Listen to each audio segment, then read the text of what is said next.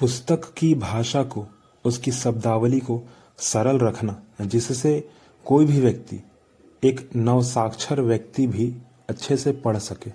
मैं यहाँ पर पंचतंत्र के भूमिका के एक छोटे से पाठ का उदाहरण ले रहा हूँ आपको यह समझाने के लिए। पंचतंत्र की भूमिका का एक छोटा सा पार्ट जहाँ पर हमें यह बताने की कोशिश की गई है कि पुस्तक अगर बनाई गई है तो क्यों बनाई गई है? और अगर कोई भी व्यक्ति साक्षर नहीं है तो वह किस प्रकार इस पुस्तक को पढ़ पाएगा? उसके लिए यह पुस्तक किस प्रकार बेनिफिट देगी उसको? यहाँ मैं एक भूमिका, जो कि पंचतंत्र में लिखी हुई है, मैं उसको पढ़ रहा हूँ। आप ज़रा ध्यान से सुनिएगा।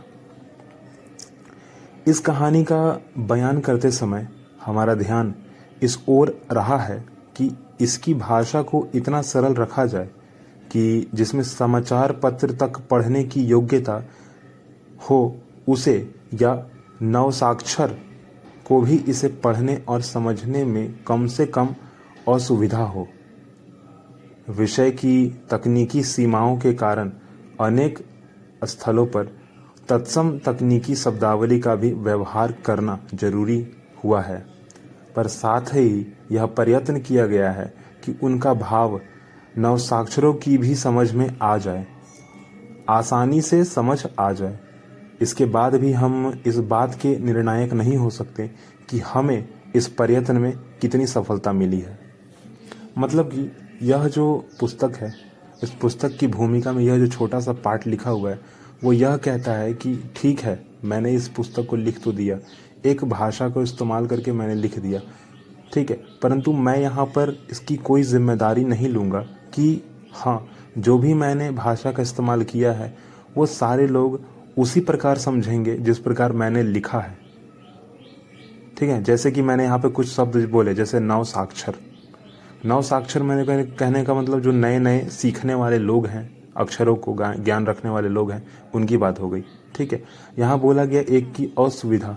हो सकता है कि असुविधा हो, ठीक है? जो कि होगा ही होगा कंफर्म होगा असुविधा क्यों नहीं होगा। इसके लिए मैं आपको एक लाइन पढ़कर यहाँ सुनाता हूँ। उसी कथा की एक पहली पंक्ति तो नहीं है वो, आखिरी पंक्ति कह सकते हैं उसको। परंतु मैं यहाँ पर आपको पढ़कर सुनाता हूँ। लिखा हुआ है यहाँ पे कि एक विद्वान और विद्वानों की आवभगत करने वाला राजा राज्य करता था। देखिए, इस जो भी ये जो मैंने लाइन पढ़ा, इसमें लिखा हुआ है कि राजा राज्य करता था। ठीक है? राज्य का अलग अर्थ क्या होता है? अभी के समय में कोई एक जगह, जैसे कि झारखंड राज्य हो गया। ठीक है? बम्बई राज्य हो गया, मुंबई राज्य हो गया, महाराष्ट्र राज्य हो गया। ठीक है? परंतु यहाँ पर राज्य का मीनिंग क्या है?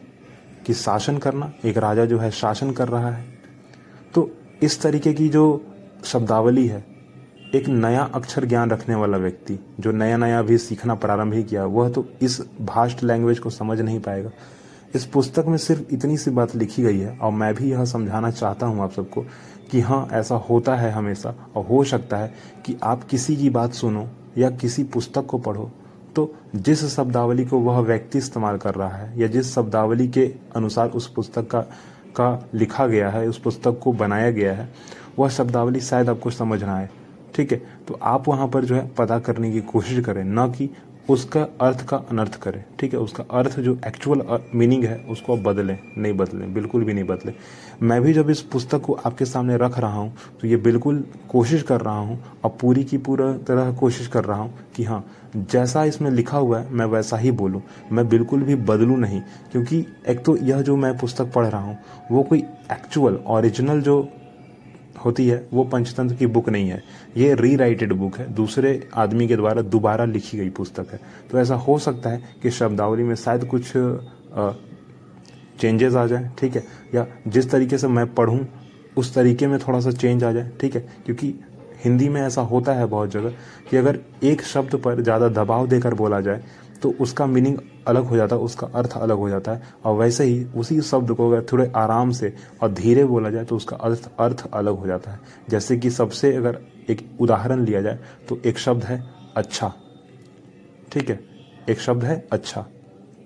अच्छा को अगर ठीक से बोले ना, आराम से बोले तो सामने वाला मीनिंग बस समझ लेता है कि चलो ठीक है, आदमी जो है अच्छा बोल रहा है। परंतु अगर आप थोड़ा दबाव देकर और थोड़ा लेट तक उसको बोलो तो उसका मीनिंग अलग हो जाता है। जैसे कि अच्छा ना, उसका मीनिंग थोड़ा अलग हो जाता है कि अच्छा ऐसा समझा रहे हो उनको ये कर रहे हो। तो मीनिंग थोड़ा बदल जाता है। फ़िलहाल जो है, इस पॉडकास्ट को मैं यहीं पे रोकता हूँ। अगली बात, अगले पॉडकास्ट में करेंगे एक अगले ही शब्दावली के साथ, एक अगले टॉपिक के साथ। फ़िलहाल मैं कुछ शब्द के साथ यही कर रहा हूँ कि आप जो है मेरे साथ कनेक्ट हों। इस तरीके से कनेक्ट हों कि आप कभी हमसे छूटो नहीं।